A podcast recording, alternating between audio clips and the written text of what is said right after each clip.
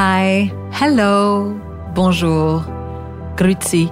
This is Out of the Clouds, a podcast at the crossroads between business and mindfulness. And I am your host, Anne Mulatala. Today, I am really happy to welcome a guest who has very strong and proven expertise in e commerce and digital marketing, subjects that I explore really often in my day job as a consultant. Sri Ganesh Santaram and I share a passion for putting the customer or the human being really first or at the center of the retail experience, whether we talk about online or offline. And so we explore in this conversation a lot of what are the real challenges that companies face when they talk about digital transformation. We had a great time discussing all things digital and social media. Um, Ganesh also offered his advice for brands and marketers who are hoping to make a difference. And that's before we touched on his passion for sports. And we also explore his early steps into meditation and mindfulness. So I am delighted to bring you my very wide ranging conversation with Ganesh Santaram. Enjoy. Ganesh, welcome to Out of the Clouds. It's so nice to see you. Thank you. It's a pleasure to be here. I feel very honored to have this opportunity to chat with you. It's a pleasure that I share. Absolutely. So happy Friday, first of all. Thanks Thank for you. making the time after, I hope, what was a, a long week of fruitful work. It has been, yes. And the only regret is I haven't got my glass of wine right in front of me yet, but uh, I will survive. So I know a few things about your passions, and I know quite a bit about what you do in your day job. So I thought I would first give you the opportunity to tell us your story freely, and then we'll dig into the questions I've prepared for you. Yeah, I'm uh, happy to do that. So I've been in Switzerland now for about 16 years nearly, and I'm originally from Malaysia. Well, actually, I grew up in the UK, so in Brighton. I went to school uh, in Brighton when my dad was doing his PhD in, in the South, and I was pretty much raised in the UK and went to school there. But we went back to Malaysia because my dad, when he finished his studies and PhD, he wanted to go back to Malaysia and he wanted to kind of work there. And I have an older brother. Uh, he was just getting into university and I was kind of, you know, eight years behind him. And my parents kind of experienced him in the UK in university, A levels, and having that quasi hedonistic lifestyle. And they went, not with this young kid. He's coming back to Malaysia, living the kind of monk lifestyle at home and going to a Malaysian university and suffering because of a lack of any social life within university uh, life in general. During my time in university, it's one of those things where I see a lot of young people now. I had no idea what I wanted to do or what I wanted to be. Being in an Indian family, if you're not a doctor or an engineer or a lawyer, you're basically a failure. and unfortunately for me, I didn't want to be any of those three. Although my brother is a lawyer, was a lawyer, studied law, not a practicing lawyer. I, on the other hand, decided that I couldn't hack for any of those three things. So I went into the next easiest course I could find, which was business. I don't know if that's easy or not, but I just went, what doesn't involve too many technical subjects and business you know without the finance bit was kind of attractive and marketing came up. So i went okay i can do that and decided to go into university doing that. And i did my bachelor's in malaysia and I was doing my master's, my MBA. And again, you know, this kind of Indian family thing is a thread. My dad, being a university professor, went, after your bachelor's, you've got to go and do your master's. And then, you know, he did his PhD. So he, thought, I'll probably, you know, want to do that. And I went, okay, how do I get out of it? So I couldn't get out of the master's. I had to do it. So basically, he decided that. And at that point, I'm, I went, I still don't know what I want to do. I'm like, you know, I did the business degree came into MBA. And that's when I think in my head it kind of clicked and I went, what am I passionate about? What do I really like? What do I enjoy? And I had to be kind of, you know, serious and be a bit more grown up about it. And I went, I like sports. I play a lot of sports. I play football. I, I liked tennis. I, I did a lot of things. I cycled. And I went, what could I do? I think at that point in time, that propelled me in my career and everything that I then went on to do for like, you know, the next 10 years, which was quite an interesting thing. I think just for me from kind of reflecting back and through that journey. That's amazing. It's so funny because I know you haven't seen my newsletter for today because I'm late in putting it out. But I circled back to the things that I loved that I didn't study or get into my life when I was 20. And it turns out that it was English, philosophy, and psychology, all threads that I'm now pulling at in writing and in podcasting and in coaching. It's quite amazing and fascinating for me too, because at that time it was such a difficult moment for me growing up and just trying to figure out, you know, what next you're going to be getting out into the big world and you haven't got you know parents behind you paying for everything and all the travels and gap years as they were financing. And you end up going what what are you really interested in? And football was a big part of it. And i think it kind of got me focused on just trying to figure out things that could help me in my career and put that into perspective and it's the first time i think i specialized in sports marketing in my mba I did a thing around profiling football and sports fan in the Asia Pacific region. And kind of just by chance, I got data points from a research agency based in Germany who were in the mid to late 90s looking at the popularity of European football in Asia. And they wanted someone in Asia to kind of do a few surveys for them. And, you know, they're looking at university and MBA students. I reached out to them. They were quite happy. They gave me a lot of data and gave me a lot of support in, in doing my final thesis. And when I finished my MBA, they gave me an internship in Germany because I, I'd done this little piece in Asia. And they kind of brought me in as, you know, the token Asian in the agency who could, who knew what was happening out in Asia. I, I had no idea. I just like watching football on TV. That's the only thing I like. I see that. And I think that's super resourceful of you. I'm actually a little bit jealous and in awe. I never managed to transfer music into my career yet. Maybe one day. I mean, you, you never know. It's such a weird thing because I never, like, in my mind, it wasn't a calculated process. All of a sudden, I, I found this random research agency. And when I arrived then in Germany to do that internship, it turns out that they were working with, like, some of the best football clubs, you know, working with UEFA, the governing body, and FIFA and everyone else and it was just a dream come true from you know me sitting in Malaysia watching European football at three in the morning, and all of a sudden I'm propelled into this agency who were basically doing the entire research work, working with the marketing team of UEFA to do all these amazing, cool things. And I went, wow, this is like, uh, I felt almost as good as being a professional footballer. I don't know who was happier, myself or my family, because they were like, oh, you know, I, you know anything to do with football, they were uh, prouder than, than me, I think. Oh, that's amazing. And so, how did that evolve into you getting into digital marketing and the job you do today? I was trying to think of how to introduce what you do. And one of the things that came up for me is do you remember Chandler from Friends? Yeah. That yeah. no one ever can tell what it is that he does. and even though I can name your position, I'm yeah. not always sure what it entails, to be honest. It's funny, yeah. Sometimes I don't know too. I just kind of go in into. That's reassuring. Know, into, let me perhaps answer the first part of the question, which is how did I get into digital digital marketing? And again, you know, it's kind of like the process of myself in university and doing sports marketing. When I was in the kind of research area, consumer insights in sports, I started being exposed to a lot of these big brands like Heineken and Mastercard and Ford, all these guys were spending you know big bucks on advertising, uh, traditional advertising, TV spots, and doing a lot of this creative work and targeting a lot of football fans with their creative. And as the consumer started moving away from TV, so you know at, at one time TV viewership was the kind of be all end all for a lot of the advertisers, and started transitioning away into digital kind of social channels and just the online world. The one area that helped me kind of navigate that space was the fact that I wasn't afraid of data from the consumer insights and the research bit. Data was always the kind of foundation of what I was doing. And, you know, whether it was quantitative research or qualitative research, it always boiled down to the data piece.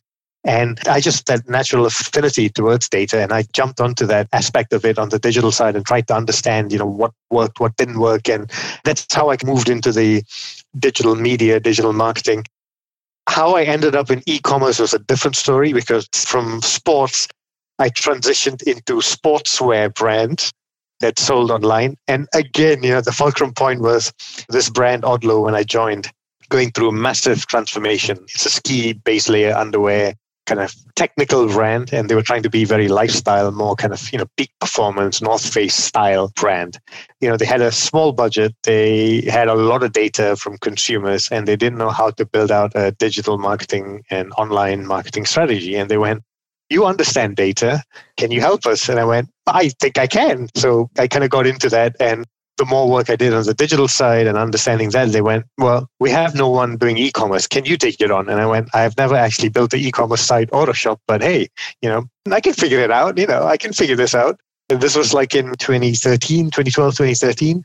And I built out the kind of e commerce site, six, seven markets, rolled it out globally. And it was thankfully a success and it worked well. And that kind of just got me in. And coming to your question, what exactly I do, whenever I go into kind of interviews or talking to people who want, you know, my help or to kind of help them with projects that they have, one thing I like using is like I come in to fix stuff for them on the digital side and on the online e-commerce side, which is not always the case. I come in to look at what the digital ecosystem is. So currently I am director direct to consumer for Cricut, which is this um, smart cutting machine brand. And essentially I'm responsible for rolling out direct to consumer websites, which is the brand.com sites across all markets. And we have a team in HQ. So my boss is responsible for the whole of, you know, global HQ. And I'm responsible for all of the EMEA and rolling it out across the region. So that is essentially my role. And that encompasses a lot of things in digital. It's e-commerce, it's merchandising, it's digital marketing, it is tactics that come into play. So it's a wide ranging thing. And I look at it from a broader perspective rather than just, you know, if you bring in someone who's e-commerce driven, they come in and they want to just focus on e-commerce, which is the .com site. But my view has always been different because you know the entire journey is consumer facing rather than inward facing, which is if you have a brand website or if you have a retail partner selling a .com e-retailer, all these different things play a different role. So essentially, I look at how to make sense of that puzzle. That makes sense. you still have no idea what I do. yeah, no, I do. I think that it's just really funny and timely that you should be talking about this because sometimes when we are able to bring the breadth of our expertise to the table, depending on where people know you from or which piece of your work they truly understand, they'll want to describe you as that. Yes. I would want to probably think of you as more a business development specialist who focuses on digital properties. Yeah. You have the breadth of vision, like you said, rather than just thinking of social media or just thinking about digital marketing campaigns or an ecom store. Yeah, I would agree. And, and I think a lot of it is down to how you utilize i think utilizing the knowledge and the background that you have and i think digital is quite a unique space still because if you look at you know let's take a market like us here in switzerland right a lot of brands struggle to understand the role that they have in an organization with the talent that is out there and what can someone bring to the table and a lot of the kind of digital types of people or candidates are broken into three buckets, which is you get the creative kind who can really make good storytelling and creative vision of what things should be on social media and how you kind of, and that's then their digital expertise. The second one is like a purely technical perspective, which is IT based, you know, very solid in understanding the framework, the infrastructure, the security, and how everything works. And that person is charged with building a digital ecosystem for the brand. And the third one is someone who's then purely commercial, which is a salesperson who's done a few sales, key account management for big online accounts or, or these kinds of things. And they come in and they run a kind of a digital space. And I feel in a position where I have a unique perspective of all of these three different things. Probably not as much on the creative side. If I'm honest with myself, you know, I wouldn't compare myself to someone who's really a creative storyteller or a designer and by having this a lot of times you know when i talk to clients or to potential employees they kind of look at it and they find it very difficult to kind of map what i do or what my skill set is until they really kind of see the bigger picture. And it takes a bit of convincing right? It's like understanding not just e-commerce alone i'm going to look at the bigger picture. There's so much to add and so much to do. And a lot of times in organizations, you don't really have that person doing that. You have a sales team doing it. You have a bit of the marketing team doing it. You have some of the countries doing it. So all these different things kind of play a role. That makes sense. I agree that the internal definition or the internal buckets that are created often dictate the success that brands will have with these projects. What I see though in your experience is that you are able to sort of try things rather than be recruited for a hard skill, right? And by being given this opportunity to experiment, you found your way around. And I don't know about you, but I remember seeing this happen, not just for, for myself, but for other people under me over the years. And sometimes it's really helpful not to just focus on what the job spec is on paper, the job that HR is trying to fill, and more trying to see how is the person that you really like, that you think has the dynamism to join the company and the culture, how they fit into what you think should be done in that department. Does that resonate with you? Totally. And I see that a lot in my experience of, you know, going for interviews or talking to people or talking to HR organization or leaders in organizations.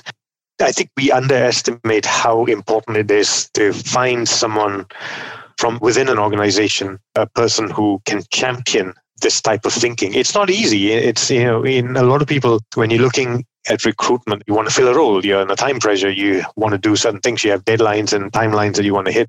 And a lot of times you don't have that mindset where you kind of look at the person and you go, who is that person rather than what does the paper say about that person, right? So you come in, you already are prejudged by a resume that everyone struggles to fill in what your achievements are. So a lot of times it's very difficult to kind of look at paper and judge someone based on what they're telling you, and you don't really get a full spectrum. One of the things that I actually really enjoyed with Cricut in the interview process that I went through was that they do a, a session called The Who, I think it's quite a famous HR person who wrote that process of it's almost like a two, two and a half hour process where you sit and you really kind of dive deep into a person in terms of what motivates them, how they reacted in certain situation. And it's not this kind of typical HR type questions where, you know, tell me something from your past. How did you deal with a difficult situation? It's very different. It's almost like a, a very detailed way of working through your you know last two experiences and and really nailing down you as a person what made you react in certain situations what you know made you do and, and act in a certain way so it's really like two people almost bouncing off each other and really digging deep into you as a person i felt like that was one of the best processes where you get to know each other because from the type of questions that the person is asking, it's almost giving you a position to understand what kind of challenges the company is going through as well. So you have both. That sounds fascinating. I just took a note of it. I'm going to check it out.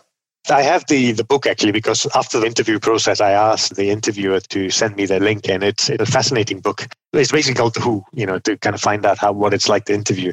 Okay, so I wanted to talk to you a little bit about marketing, about digital marketing, because a couple of things. I think you know from previous conversations that oftentimes I see misunderstandings between clients and agencies or clients and freelancers as to the scope of the work, the type of results that can be expected, and the budgets. And one of the reasons is because digital obviously evolves so fast. And I feel like there's a lack of education at the client, designer, or executive level, which means that they're never really au fait with what's going on in the reality of the, the systems that we have to play with. But it's interesting because I see the murkiness, right? So I wanted to ask you how you feel about this side of your work and where do you find the balance in order to support a business and respect the customer? Because I know your values, so I know that this is at the forefront of your mind and of the work that you you put out.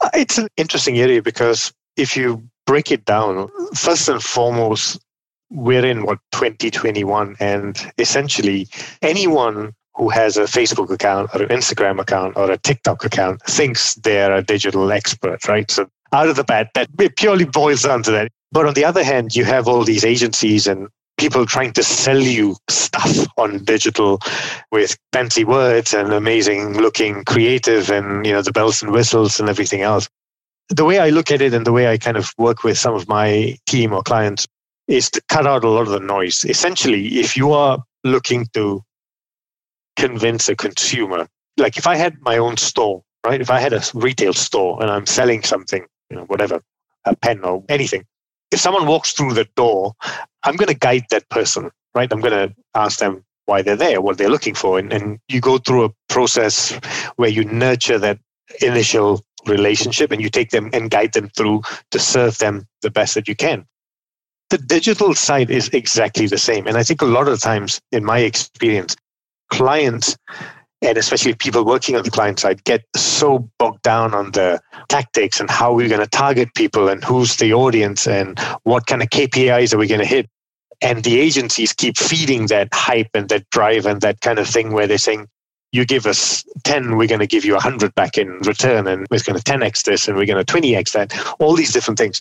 But ultimately, it's about understanding what is the message that you'd like to tell to your consumer and what are the channels you feel that these messages can reach your consumer and how best do you think that creative can come and tell that message. The other part of it in terms of the, the tactics and the kind of you know the nitty gritty the details of everything else i think agencies overplay the level of importance. It's a very simple tactical process that you put together and it's a very simple thing that you can explain to a lot of people. And my feeling is always where i run into challenges on the client side is always within the clients you'll have a lot of people with different varied experience and everyone wants to get into the detail to find out if they're being you know shortchanged or they're going to get a bit better. What is the click-through rate in this versus that? And like guys you know just focus on the story and the message and whether you're getting sales at the end and you're hitting some of the objectives that you are getting or not. Yeah, they are digital people, they are experts. Your team, the people who understand it, you know, let them focus on the job to kind of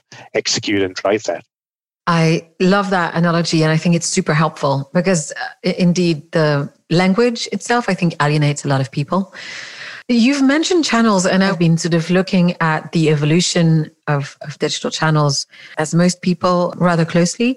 I was wondering, how do you feel about the options available for clients nowadays. I mean, this is a very personal sort of feeling, so it doesn't need to be related necessarily to Cricut. Where do you see opportunity? Because obviously on social media and particularly on Facebook and on Instagram, we know that there's an enormous amount of money that needs to be spent to now get visibility in a space that's just full of content. So, where would you go next if you had a, a client ready to experiment that's a good question. I think there are opportunities still available within Facebook and Instagram to really stand out and make an impact. And again, you know, I think going back to my first point, the message, the creative, the story that you're going to say, I think a lot of clients should spend more time thinking about that and fleshing that out much better than they do rather than thinking we've got to put a 10 second video out and play it on Instagram and play it on Facebook and play it on TikTok and do the same thing everywhere. And I think what brands fail to do is to kind of curate that story across the different channels because me as a user, I'm not mutually exclusive to Facebook or Instagram. I have no loyalty to any platform. I go where my friends are, or I, I go where I want to engage on and talk on. And a lot of the times, what stands out is around the creative, the storytelling, and the messaging. And that delivers and garners more impact, regardless of what the channel is. In terms of just opportunity wise, besides the kind of usual Facebook and Instagram, within both those platforms and other platforms coming up, I think what will be interesting is kind of technologies that enhance the experience on these platforms. So, like augmented reality, for example, Facebook and Instagram have a kind of like a new or a, or a special augmented reality feature called Spark AR. I think is, is a new version where it allows you with different filters to create different types of experiences. A lot of it is just understanding who your target audience and consumer is. Like, where are they? What are they interested in? And you will find that a lot of the times they will still navigate the same channels. The latest thing is like, you know, Clubhouse. Everyone wanted an invite to get onto Clubhouse immediately and, and look at, you know, what opportunities lie within Clubhouse and how do you build that and how do you build that into your new channel strategy? Again, you know, look at Where are your consumers? Have they all just left Instagram and Facebook and gone into Clubhouse overnight? No, they haven't. They're still everywhere and they're still engaging at the same rate and maybe slightly less, you know, percentage point less. But again, think about the story and think about your creative and think about the message. Then look at how best you can reach out across all these different channels. And I think the opportunities lie when you tweak and really do strong creative and don't focus too much on the channels yet. The channels will be the channels, they'll be there. There's going to be more coming up every time. What I see from the perspective of the clients or the companies I work with is these are companies that are not used to advertising. And so the clash comes when they want to have an impact online and they don't have budgets for advertising. Yep. And this is just another form of, right? And I think that this is where a lot of people got so lost or are still sort of floating around because it's taking from money they wouldn't have put in press because they had made a decision of not doing that and just funneling it somewhere else without fully having that in mind. And that's something that really sort of popped for me. When you frame your question or your comment like that, what comes to mind for me is that let's break it down again on, on the data points. Right? So I think around data points. So let's look at it this way. The cost of reaching a thousand people, so a CPM, the cost of reaching a thousand people on print or TV or whatever, whatever they were spending it before versus putting a really strong creative ad or a image or a visual on Facebook and Instagram will still win a hundred times now even now. And you will still potentially reach that volume of people and have that similar type of impact. And the impact would be it's a lot of noise because there's a lot of brands on social and everything else.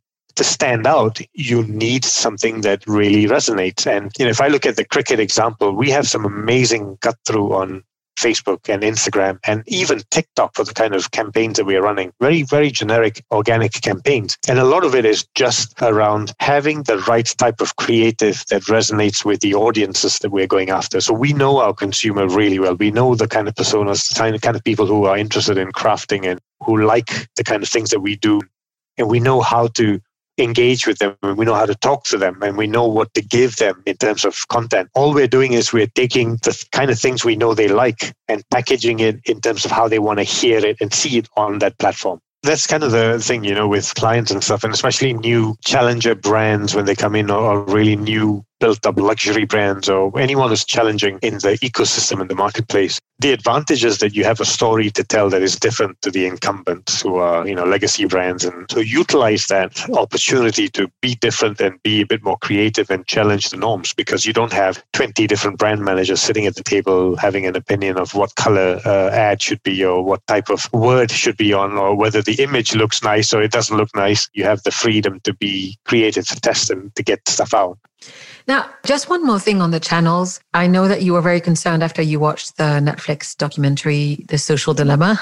For someone who just plays in that field so much, plays, I mean, works, how does that sit with you as a consumer as much as a digital specialist? It's a tough one because on my professional side, I need it. I need that information, that insight, the data to be able to then tailor it. On the flip side, you know, as a consumer myself, I don't like it it is a situation that I think people in the industry are very concerned about.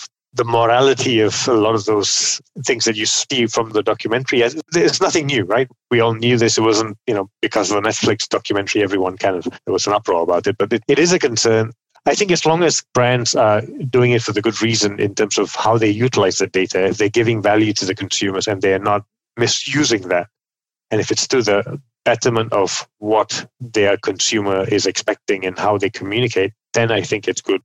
It's when that gets out of hand uh, and how do you control and how do you uh, shape that? I think it's going to be interesting to see over the next, you know, next couple of months to, to a year. So, keeping to the theme of data, I reread that piece that you wrote last year where you talked about data as a guide, and that really was helping you navigate the right decisions to make for the business that you are in. And you called it as well a guiding light. Um, do you mind expanding on that? Do you feel like anything's changed since last year in terms of how brands can use data as, you know, the right way to make decisions? Yeah, I mean, the, the piece you were referring to, I wrote about it at a time when, you know, we were just kind of in the midst and thick of the pandemic. And I was working at the time for Victorinox, Swiss Army knives. Very, very iconic brand, family owned company.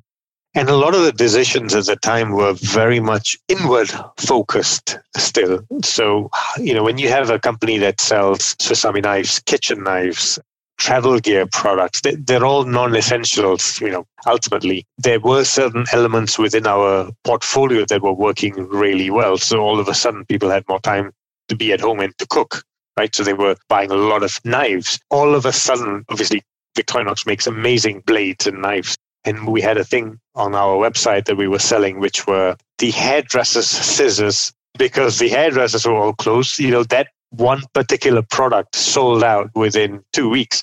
And I think the article was born out of a bit of frustration from internal arbitrary discussions around the fact that we had a very cool and young creative team uh, based in London who were really kind of wanting to do a play on the fact that, you know, we sold out on hairdressers' knives and, you know, doing different types of things to show people how to cut your hair at home. People within the network who could help and show and do small lessons. The data shows that your consumer is doing something, but the brand the essence of the company and the brand dictates that we should not be playing in that field because we don't really want to sell hairdressers scissors we want to sell kitchen knives and we want to sell travel gear and be this aspirational brand. But the whole essence of this kind of data as a guiding light is if you were serious as a brand to understand what your consumer was going through, then in the time of their biggest need, if you had the resources to support them, why are you not doing it? And what is that reason for not doing it? And does the brand values of saying that you can't do this, is that the be all end all for that discussion? And if I was in a startup brand,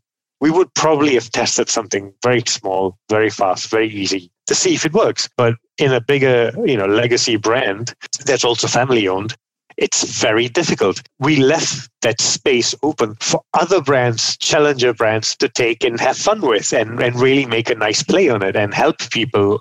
And that frustrated me because, you know, we sitting in, in digital and e-commerce, we were the forefront of the data. You know, hourly rates, we were seeing what was being sold, what was being bought, what, what were people kind of buying from the time, you know, shops closed to our complete retail stores kind of closing down and our online store hitting double digit conversion rates like Black Friday almost overnight. And we sat at the forefront of that data and we looked at it and we went, there's a story here. We went to the brand and the creative team and said, hey guys, can you can you do something funny with this? Can we do something around cooking with like all our influencers at home? Can we empower them and mobilize them? And and at that time you start talking about, well, what's the quality of the video going to be like? I mean, does anyone really care in a bloody pandemic what the video is going to look like?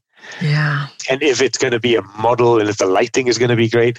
You know, I myself was watching all my favorite cooks, and I think Massimo Bottura, the, the Italian Michelin star, in his kitchen cooking and doing stuff. I learned so much from him when I was testing so many different things. And it was the highlight of my evening every night when he was putting his recipes out. And it was almost like watching football, live football. I had to watch it when he was on. I just had to. And, you know, kind of like I compare it to my football days where, you know, we were selling sponsorship and, and broadcast sponsorship rights for football matches based on the fact that it is a live event, it's a non missable event, and everyone's eyeballs is going to be. And this was a case on Instagram Live or whatever he was doing. And I, I think it was IGTV, his daughter was filming it. That for me was my live football every night. I had to watch that. And these are, I think, opportunities that being guided by the data and having a management or leadership team that empowers the team that sits on this data to come back and facilitate this discussion or support these discussions is the one that makes a difference between brands that will be successful in the long run and brands that you know will just be there.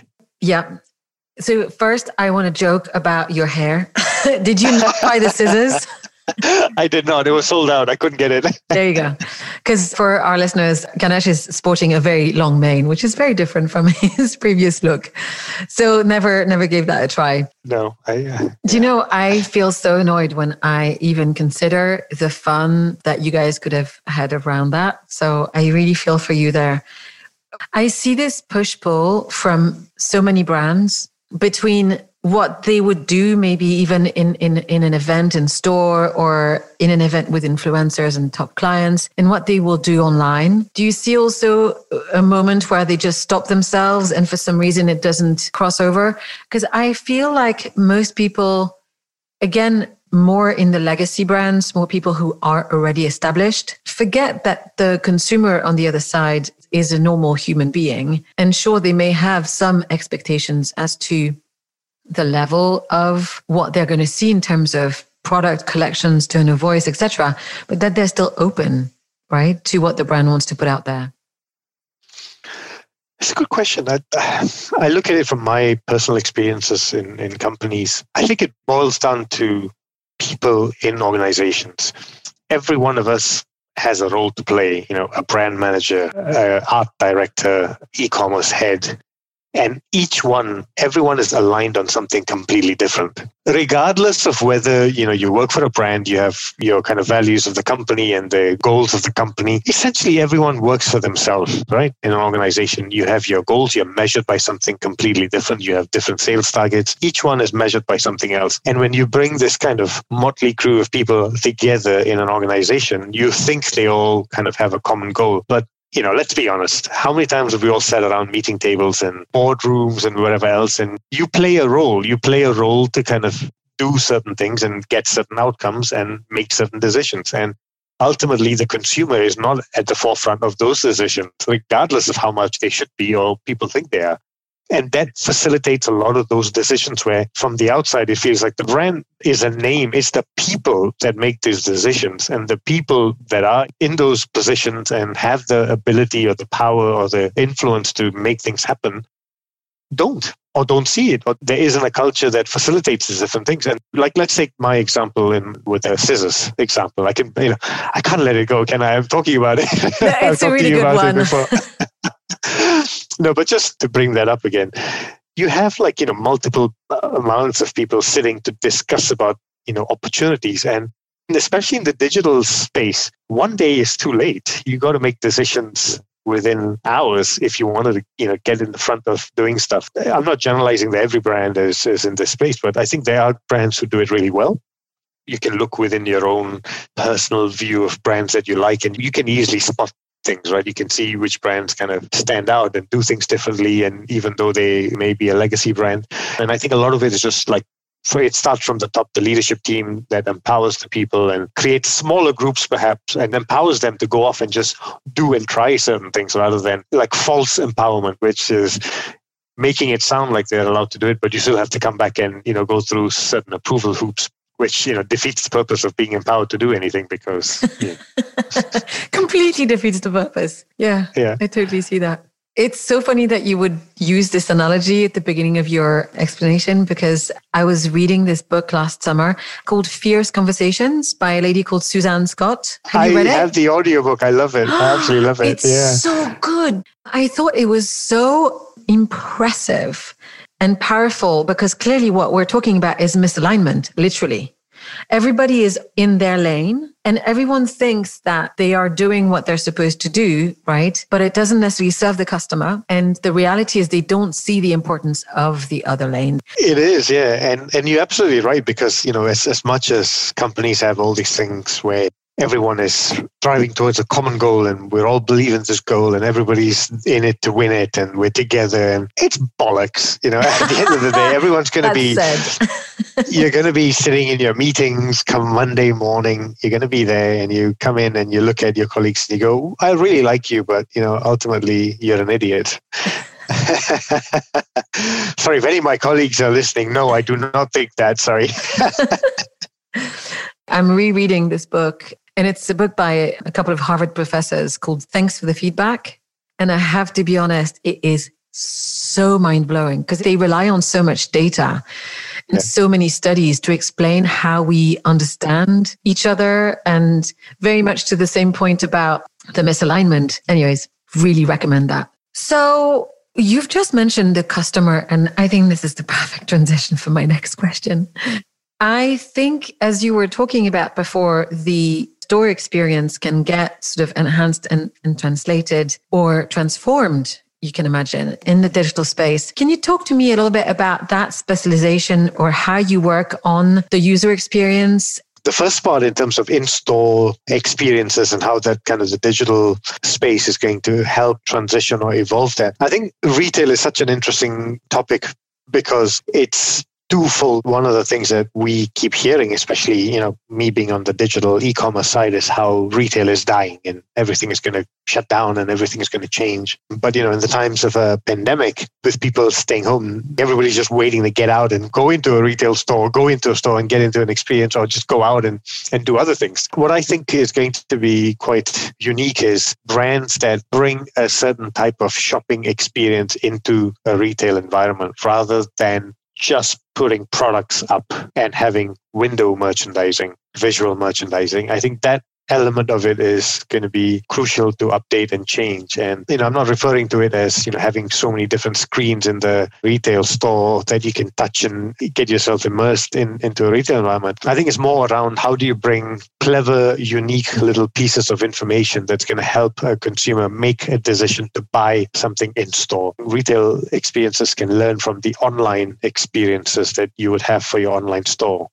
And if you think about it, on the e commerce side of the business, you have featured products, which is the same as when you go into a retail environment, you'll have your little islands that feature the main products.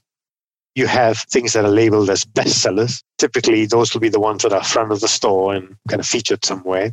Then you have the kind of discount pieces, which will be somewhere right at the back of the store, hidden. You don't want to be seen. And this is a different tab on the e commerce navigation.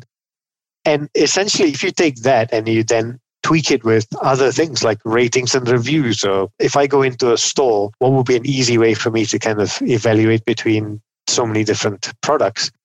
And rather than having a sales associate stand right next to me and bother me, and obviously it's different in a in a luxury retail environment in a store because you know you're treated very differently. A bit of champagne always helps a lot of the times, you know, you don't have these kind of elements where a bit of technology with augmented reality and these kinds of things will really help elevate that experience and make it a little more useful for the consumer. And that's just beyond your own retail physical store.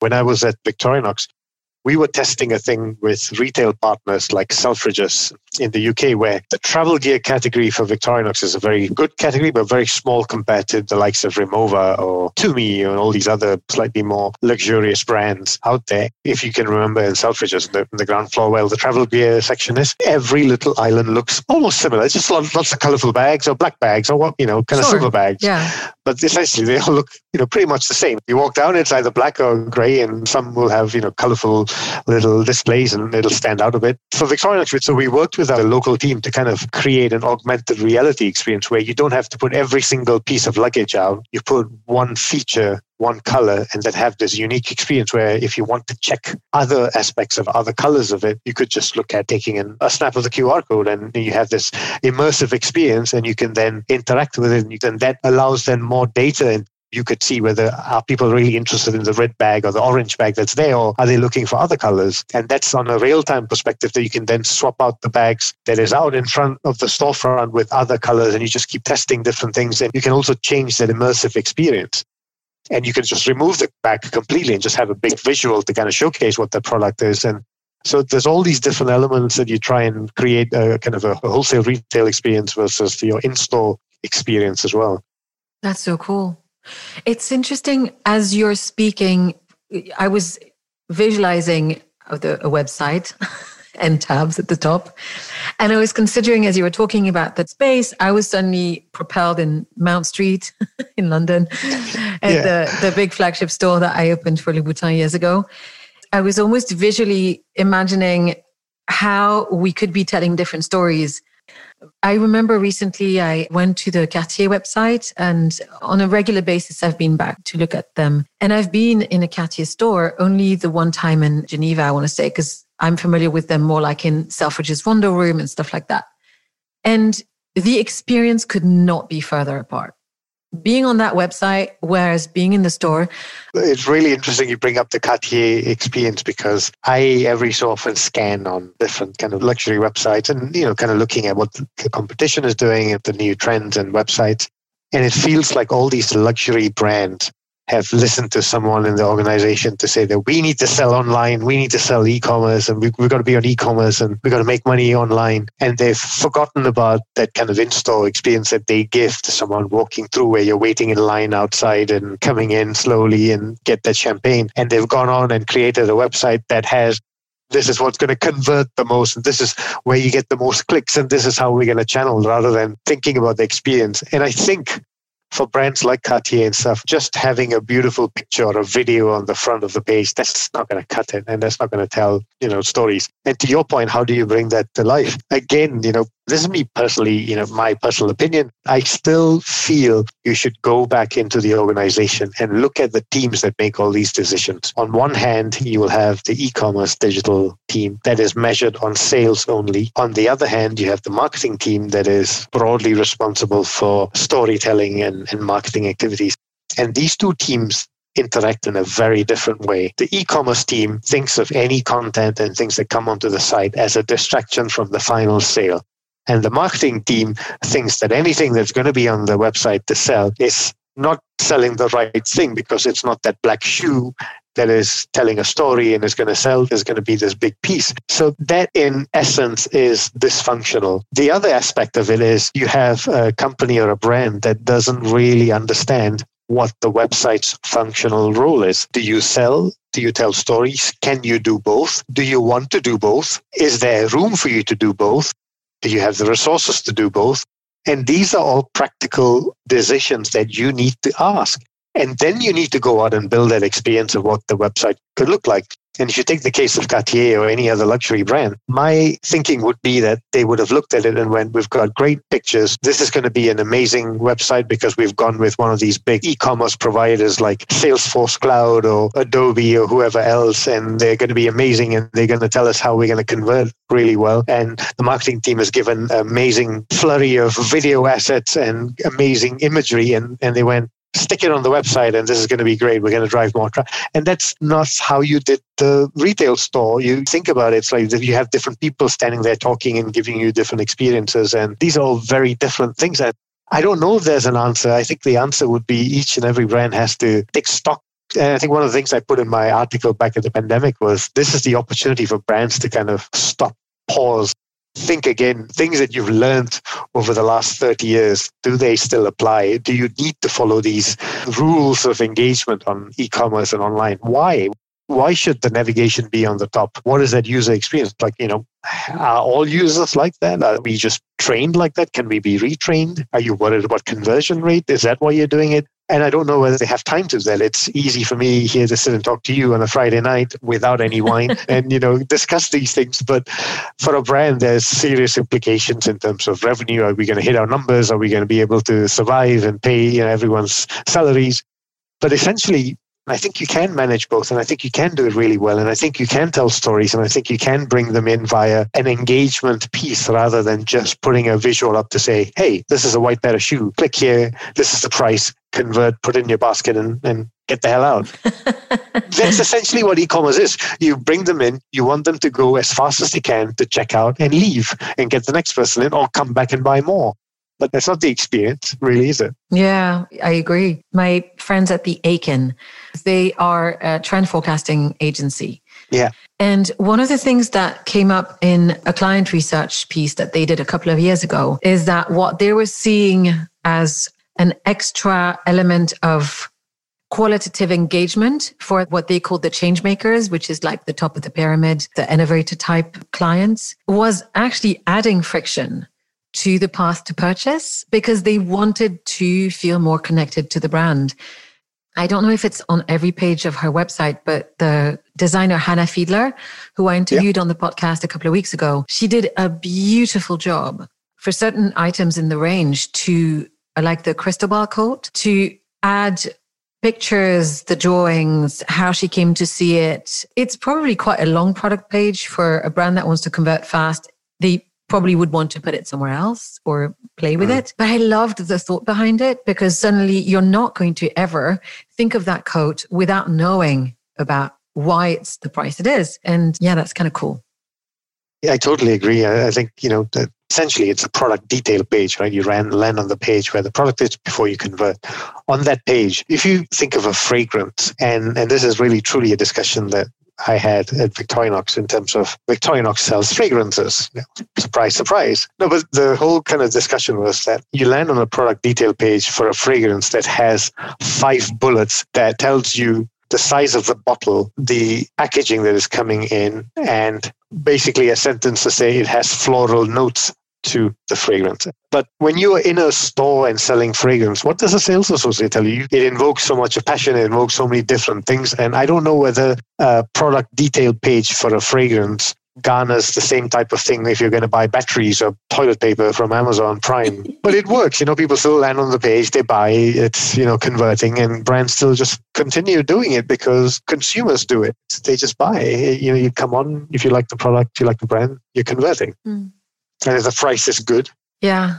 Of course, there's always that. The price resistance is always a very, it's an interesting concept because I work with so many businesses who don't actually apply discounts. When I was considering who was doing a good job of telling the story and selling lots of stuff, I was thinking of Patagonia because I'm kind of in love with them, even though I am not a very sporty person. and I love them so much that I actually bought myself a couple of gifts from them for Christmas. Because, you know, Brilliant. I've been back in Switzerland for a while. It's bloody effing cold in December, January. And I do think that they do a better job than most. I'd love to know who do you admire or enjoy as a consumer? you know, if I look at my own personal buying habits and how I shop online, I mean, Patagonia, they are kind of for me one of the best sites. And it's also a very unique experience where you have a shop and you have then the kind of stories and they lead with the stories and what they stand for as a brand and their ambassadors. That works really well. I love Mr. Porter for whatever reason within the kind of brand and experience and stuff that comes They're in. Good. I think they do a really good job on the storytelling, and I think they get their consumer, they get the, the kind of male demographic, and I think they do a really solid job in bringing to life the brand stories and showcasing. The journal is something I, I have the Mr. Porter posts that I, oh, I also receive. Awesome. And you know, you have all these different things and it, it gives you that experience on the site, but also, you know, they're very functional. They have sales, they drive the kinds of tactics and a really, really good job. Do you know, on Mr. Porter, it's, I love their site. I, re- I really do. And first of all, I need to say their home buying selection is fantastic. So I'd yeah. happily go there rather than other websites for gifting, for example. They really do blend the editorial aspect much better than most sites. It's a great business. It's a brilliant website and a brilliant kind of. Uh, the other brand actually that comes to mind is because of my love and passion for cycling, uh, Rapha, which is a UK based brand. They do really good storytelling and also get the kind of piece around, you know, conversions and driving sales on the e-commerce channel. But again, they lead heavily with that kind of storytelling aspect of it. At least how it comes across to consumers, whether the team internally, whether they're doing it or not. I don't, I don't know. I don't know anyone who works at Rapha. So yes, go on, Rapha. admit it. You're also buying from the site, yeah. I do buy a lot there of stuff, unnecessary stuff that does not make me cycle any faster. So that's my one complaint to Rapha. I don't look or cycle as fast as any of their videos. Ah, oops. so I wanted to ask you if you could pinpoint what would be a value that you think is underrepresented in the companies that want to become more digitally fluent, whether it's a legacy brand, whether it's a very established brand that wants to become more nimble what would be a value that you think needs to be considered in the business to help this transition? I think it's going to be very focused around empowering the right people to make those decisions. And if you look at hiring, you know, starting from hiring the right kind of mindset of people to come in who have that experience and who can take them on that journey. A lot of times, I think they're empowering people within the organization that they trust, who've been there for a long time, to then, you know, help them. And many a time, I don't think that's the right way to do it. And one of the offsets to the whole digital marketing or e-commerce topic is digital transformation, right? So digital transformation is this big buzzword, and everyone's going through a digital transformation.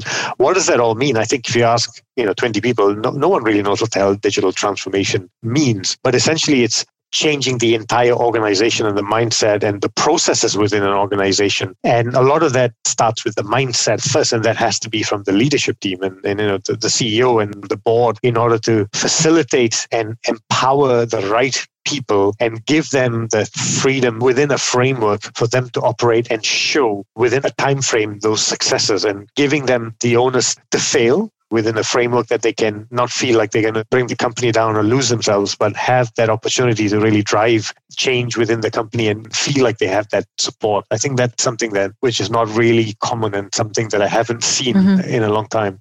And I'll, I'll, give you an example too. Like when I started at Victorinox, right? So it's a legacy brand very very focused on Switzerland, very focused on you know hiring people from the region in Switzerland and in the area where the company is based. And it's hard to find digital talent to come and work in where the company is based, which is in Canton Schwyz, like in the middle of nowhere. Beautiful area, amazing view, amazing scenery, but nobody wants to come. So then you'd go and look at where the opportunities. The next best opportunity was either Zurich or we had an office in London. Let's you know build a team in London.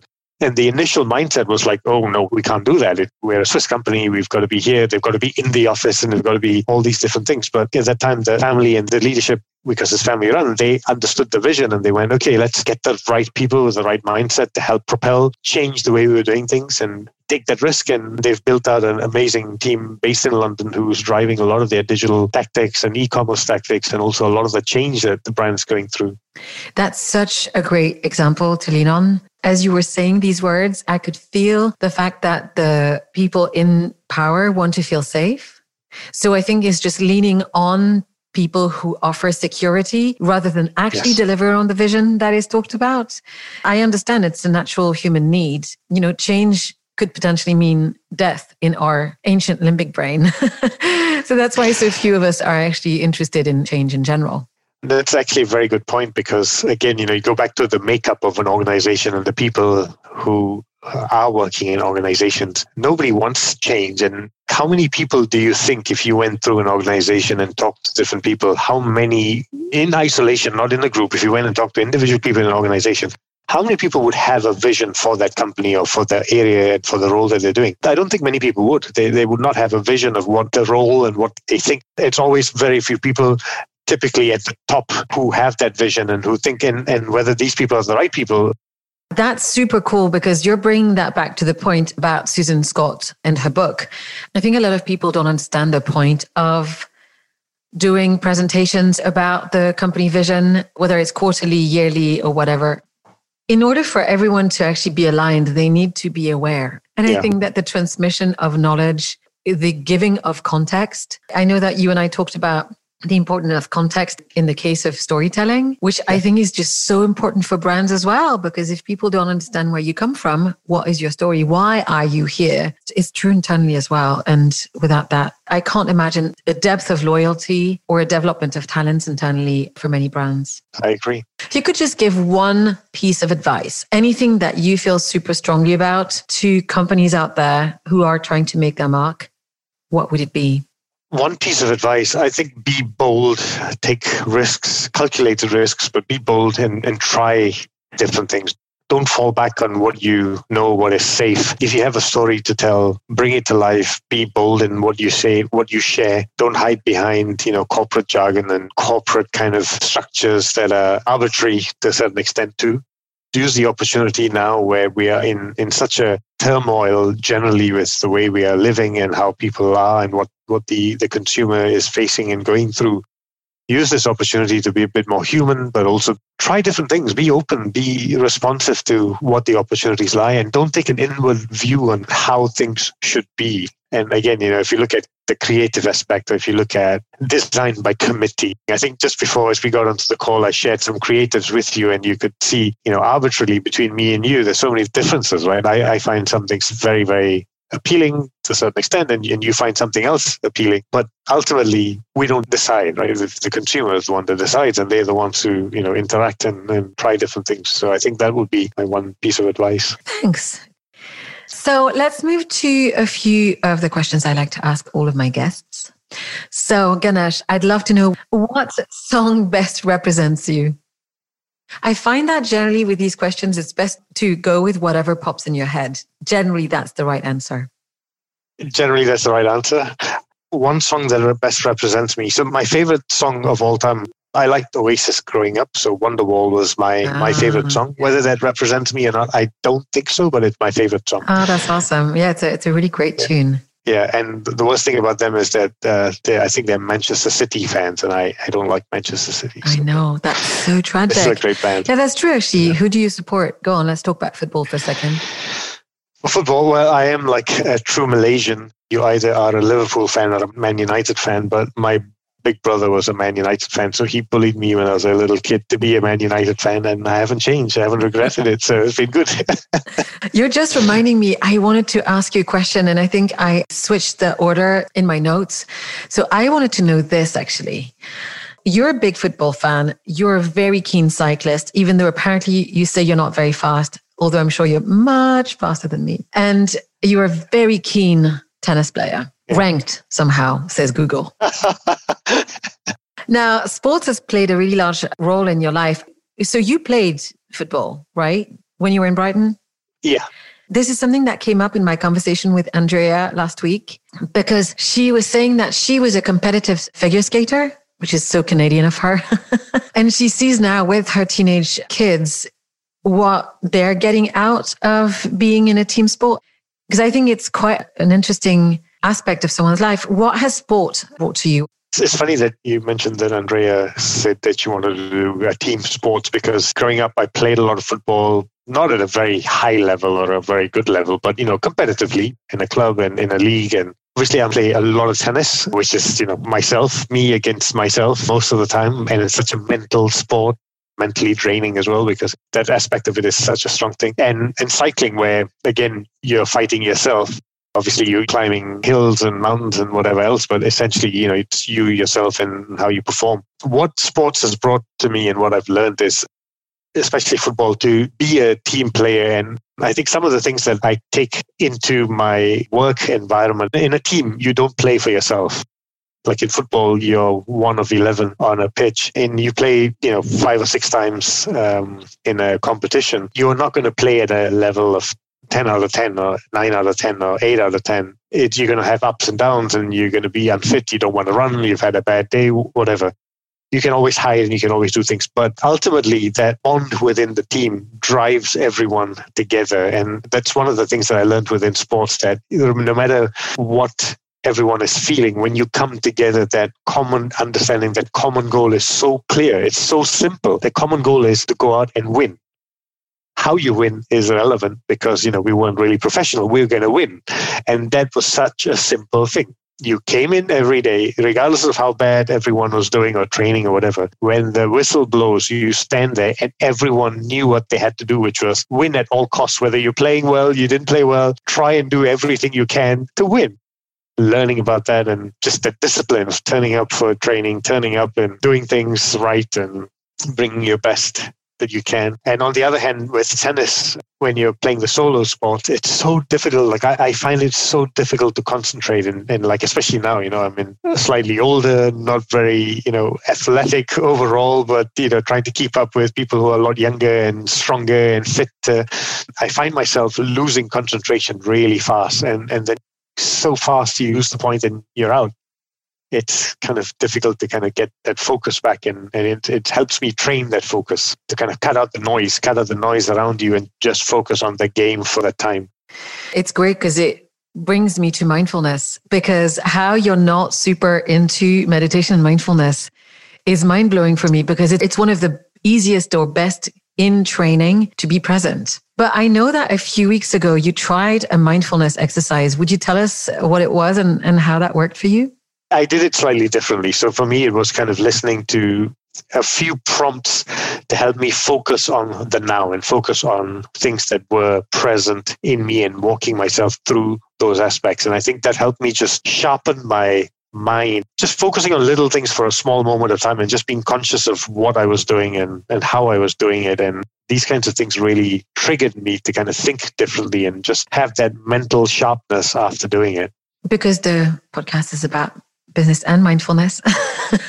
apart, apart from that one exercise or experiment that you've done, where do you find, especially as we're in the middle of a global pandemic, how do you find balance or grounding or stability? Because I do realize that not everyone needs to find meditation as their way into being present or mindful. And I was wondering if cycling was maybe potentially meditative for you, apart from when it's really hard to go up the hill. I actually find for me the period from the time I wake up, get out of bed, and actively start working. I have evolved that period in time every day from having my phone next to my bed and checking emails or checking messages and, and doing all these different things to really take at least 20 to 25 minutes for myself in the morning when I wake up and I don't have the kind of urge that I need coffee immediately or I need to do something.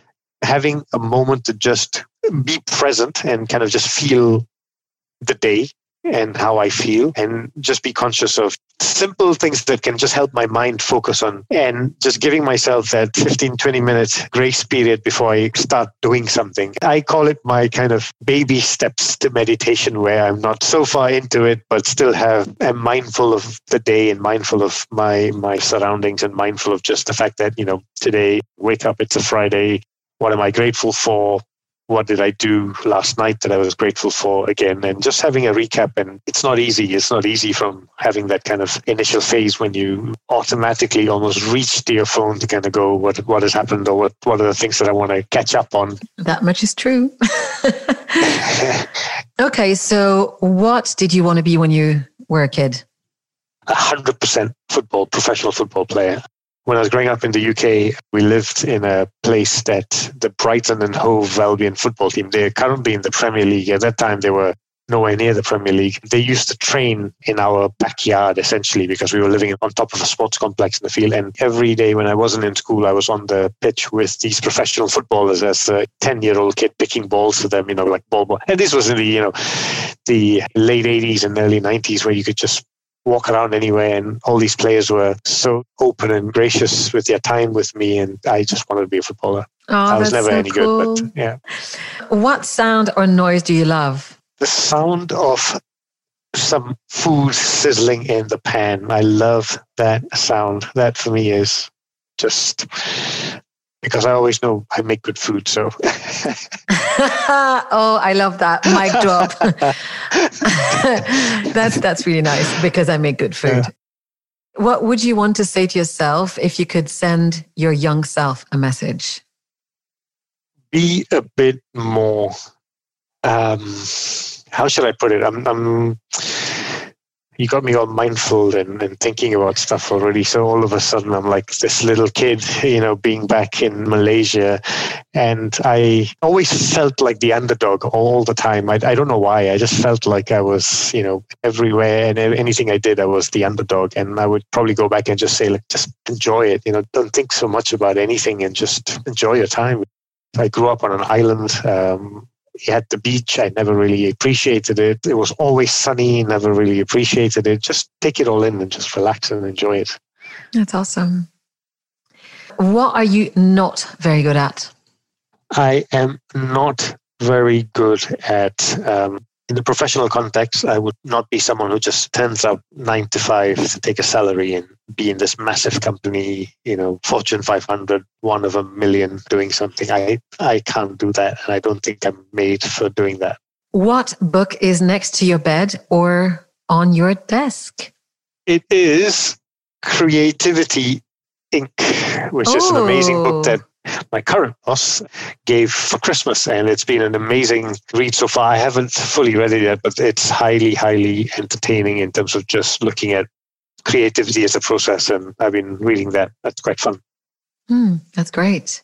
It's quite apt to some of the things we were talking about in terms of what stands in the way and what comes out to, you know, what stops people from being creative. Yeah, uh, absolutely.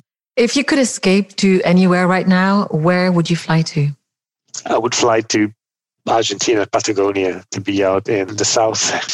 I was there just before the pandemic, so 2019, 2020, December, January, and it was one of the best experiences I've ever had in my life. Beautiful, beautiful place. Sounds amazing. Camping and hiking, amazing. Who is one person you think we should all know about? So that could be a writer, a musician, a politician, a journalist, an artist. One person that everyone should know about. Um, it's a tough one. I'm going to say a name which everyone knows and has a very different opinion of. But I like listening to Gary Vaynerchuk, who's this really brash personality. Either you love him or you hate him. And it's unique for me to just listen to the kind of things he says and how he connects to his different types of audiences. And I just like the way he brings certain context to discussions. And it's not, you know, it's not someone, uh, I mean, you, you could think of people who are you know sophisticated in in different kinds of fields and areas but it, it, he's just someone who embodies the person who understands his audience to such a strong extent and how he communicates and brings things. I just i just find it fascinating. That's great. I really appreciate that. And then my last question which is my favorite question what brings you happiness? A couple of things a really good bottle of Italian wine, really good Italian food too, or just any kind of food brings me a lot of happiness. But in the broader sense, I think when I am at peace with myself, and that comes in different ways, right? So things like, you know, when, let's take today, like Friday after a long, hard, stressful week, you know, we have this really good conversation. I, I, see you. We spend time together. You know, it's been a while since we spent you know an hour and a half or whatever it is that we've been talking and this brings happiness and, and you know contentment to to the end of a hard week. So things like that, simple things that just you know give a bit of pleasure. That's lovely. Thank you so much for all of the time that you've given me today. It was really fantastic. Where Thank can people you. find you to come and ask you more questions about what it is that you do? You can find me on LinkedIn. I think that'll probably be the best way to find me. So with my name, Sri Ganesh Santiram and I'll be more than happy to connect. But I think one of the things that I learned from actually my uh, dad did this quite a lot was to be gracious with your time for everyone and just talk to people because you, you learn so much from different people, regardless of what it is. Unless they're trying to sell you something on LinkedIn, then it's bloody annoying because they keep bombarding you with stuff. But generally, if you're not trying to sell me anything, then more than happy to uh, to connect on LinkedIn. That's awesome. Ganesh, thank you so much, and we'll talk again soon. Thank you for your time. Thanks again to Ganesh for being my guest on the show today. You can find him on LinkedIn Sri Ganesh Santaram. Links are, of course, included in the show notes, including many of the topics that we cover and the several books that we also mention. So that's it for this episode. Thank you so much for listening, and I hope you'll join us again next time. Our theme music is by Connor Heffernan, artwork by Brian Ponto. Special thanks to Pete and Joel for editing and sound. You can soon find all of my episodes and find out more about my projects at annvmulitalo.com. If you don't know how to spell it, it's also in the show notes. Yes, yeah, sign up to receive updates on all the fun things I am doing. Follow the show on Instagram at underscore out of the clouds. If you can, I'd love it if you would rate and review the show on iTunes. Until next time, be well, be safe. Remember the hand washing, the mask, all of that good stuff.